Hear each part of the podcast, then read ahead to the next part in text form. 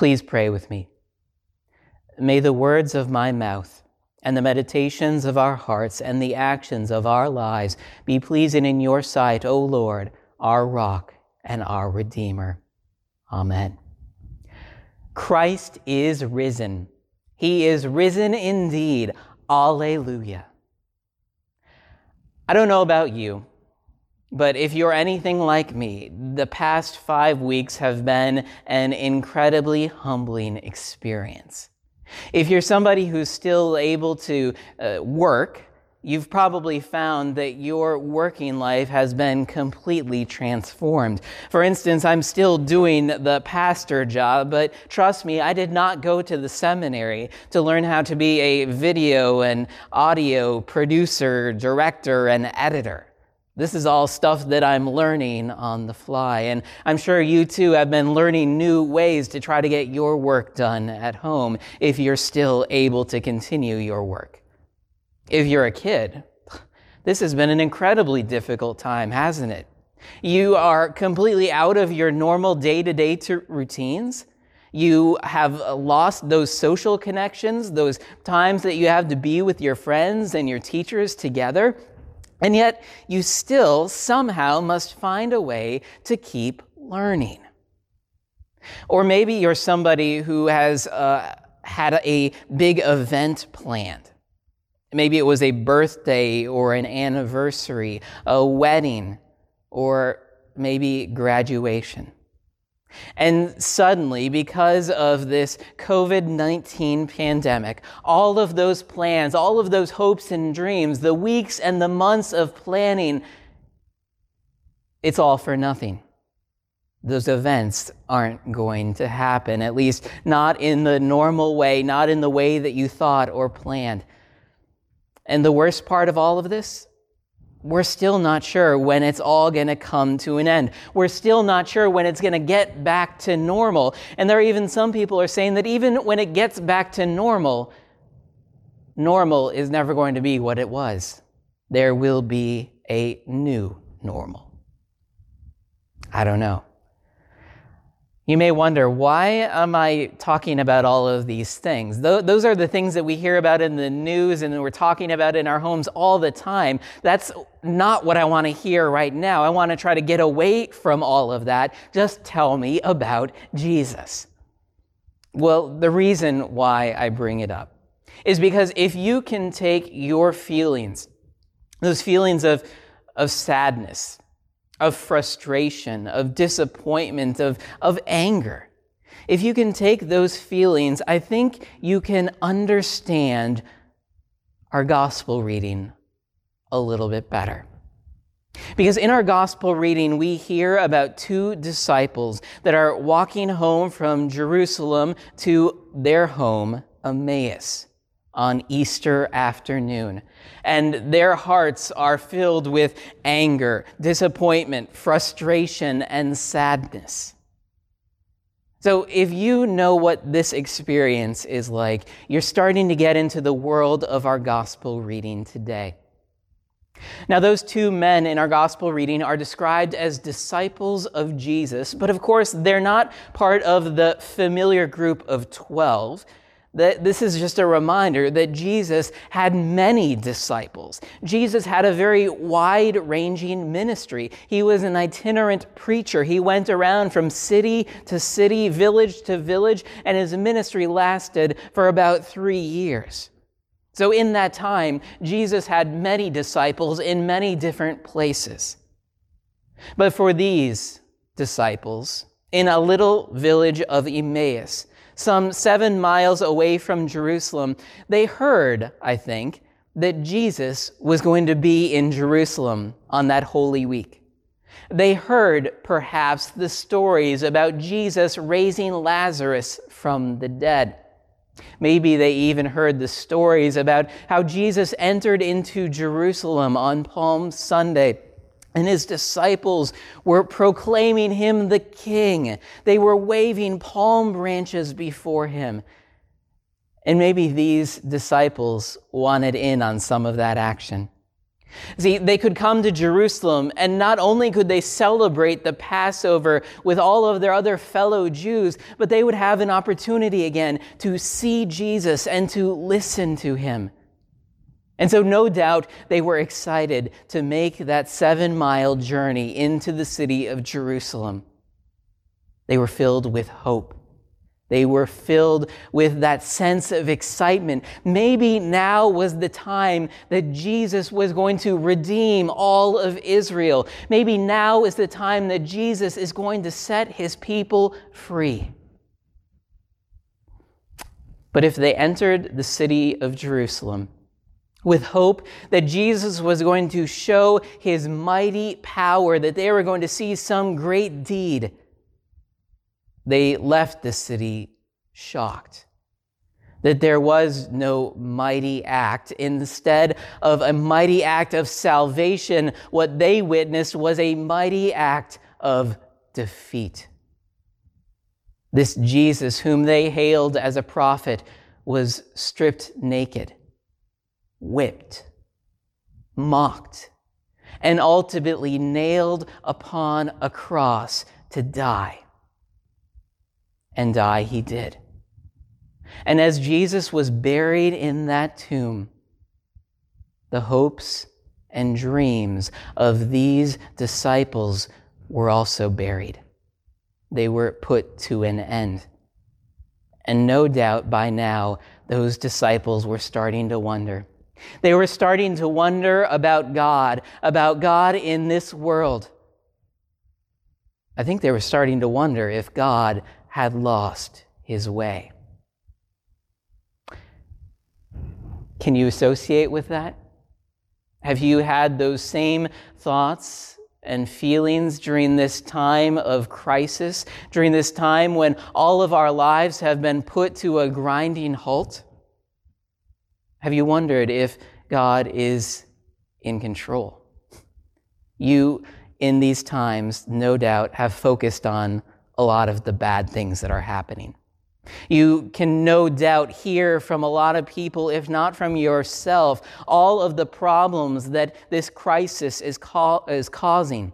It's causing social problems, it's causing problems in our relationships, in our families, in our marriages. It's causing economic problems. It's causing emotional problems. It's causing mental problems. The list could go on and on. And as you think about all of those problems, it's really easy to focus on them. It's really easy to focus on all of the negativity around.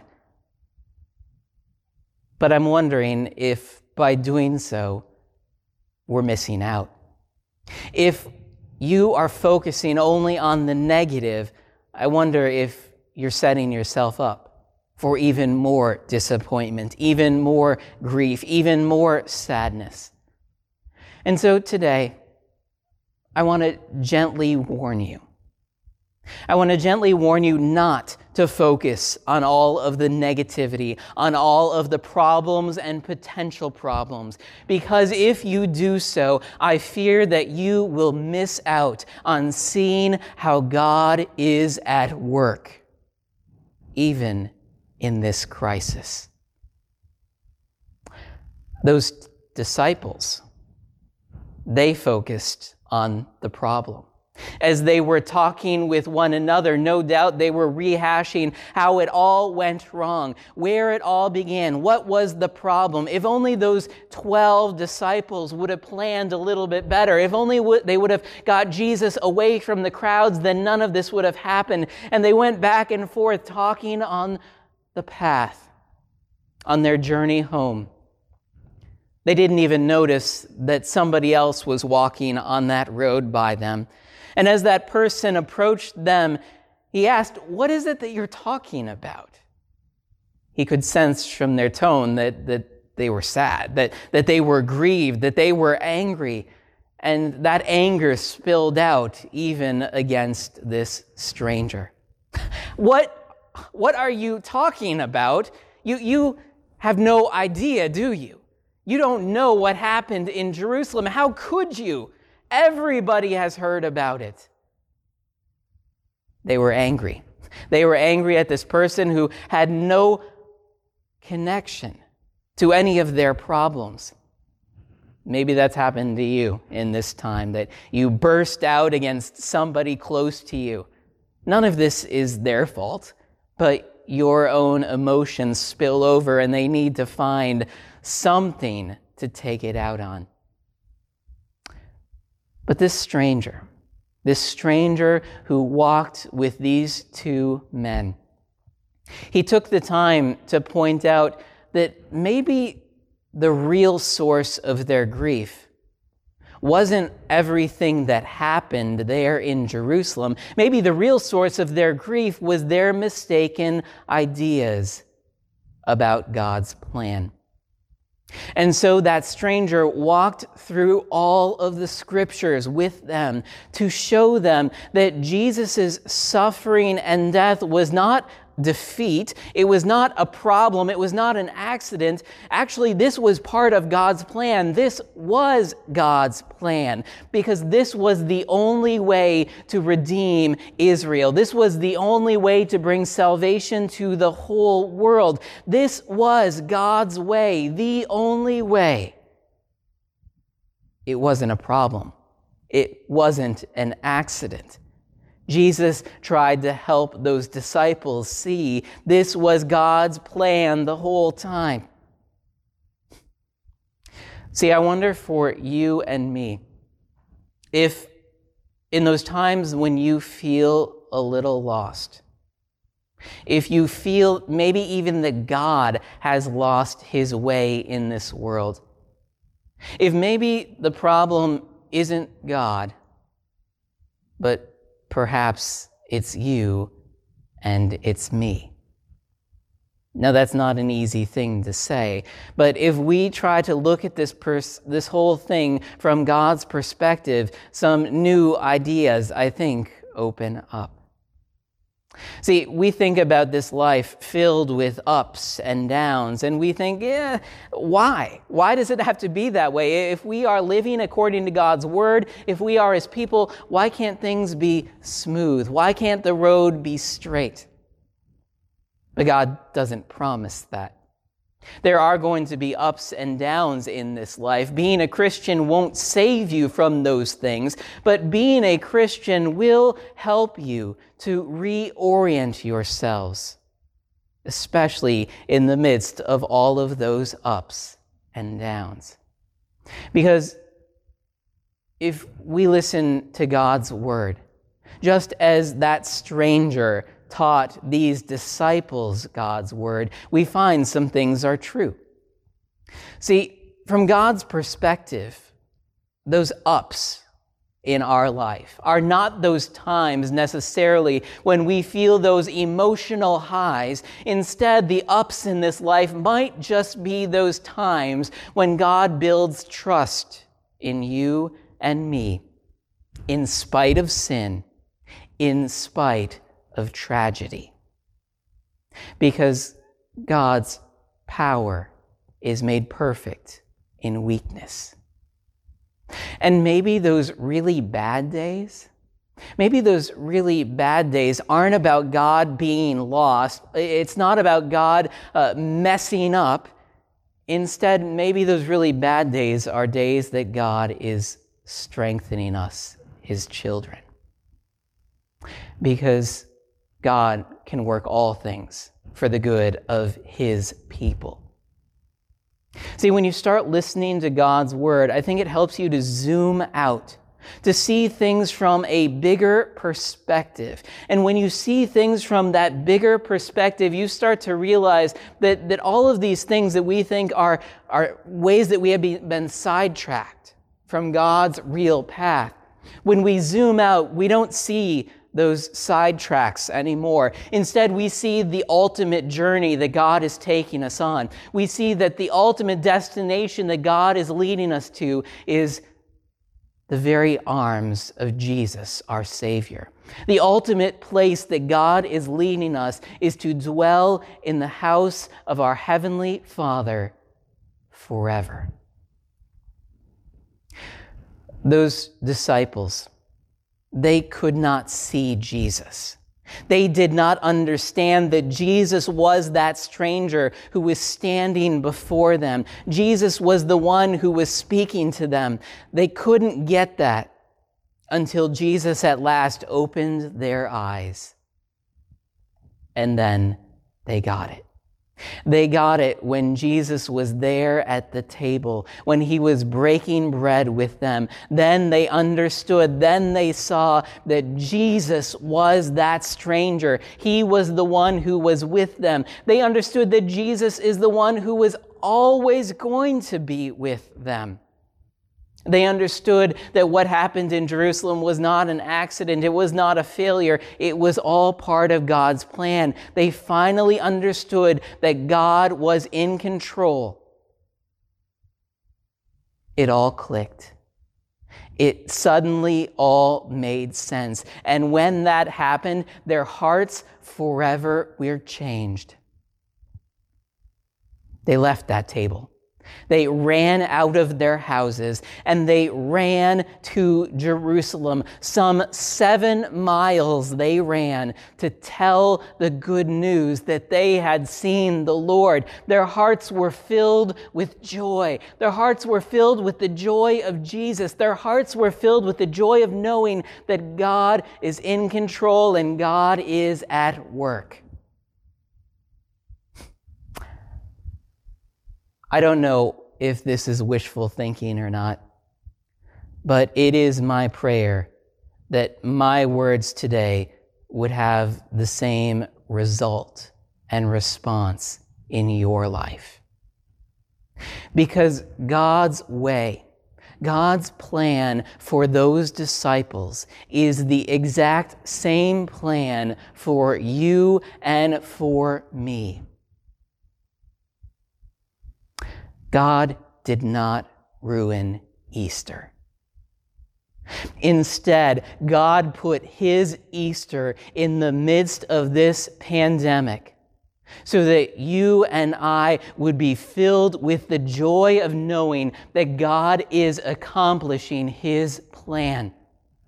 God did not ruin Easter. Instead, He put His Easter in the midst of this time of crisis and doubt and fear and anxiety, so that instead of our hearts being filled with those things, our hearts would be filled with the joy of Jesus, our risen Savior.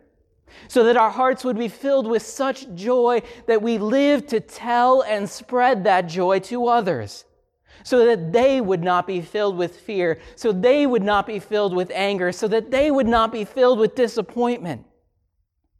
We live to tell them about Jesus. We live to tell them that everything that was written in Scripture was fulfilled by Jesus' suffering, death, and resurrection. And we pray that when we tell them that they would hear and that God would open up their eyes and their ears and their hearts to that wonderful message of good news so that they too would believe in Jesus, so that they too would come to faith and have life and salvation in Him. Because that's God's way. That has always been God's way. Jesus even told his disciples, I am the way, the truth, and the life. On that Easter morning, Jesus proved that he was the source of life, that he is the way to our Heavenly Father. He proved that his death was part of God's plan, and so was his resurrection, and so therefore is our death and our resurrection part of God's plan. But on Easter evening, something different is happening. On Easter evening, Jesus proved that another part of God's plan, another part of God's way, is that He would use us that He would use us to tell others about the good news of Easter morning, to tell others the good news of eternal life, of the forgiveness of sins, of the resurrection. This is God's way. See, you're not lost. You're not alone. God is not lost. God has not lost control of this world. Instead, what we know, what we believe, what we proclaim is that this is God's way. This is God's way. Jesus is God's way to bring life to you, to me, to the whole world. This is God's way to bring joy to you, to me, and to the whole world. For Christ is risen. He is risen indeed. Alleluia. Amen. And now may the peace of God, which surpasses all understanding, keep your hearts and minds in Jesus Christ, who is our Lord and risen Savior. Amen.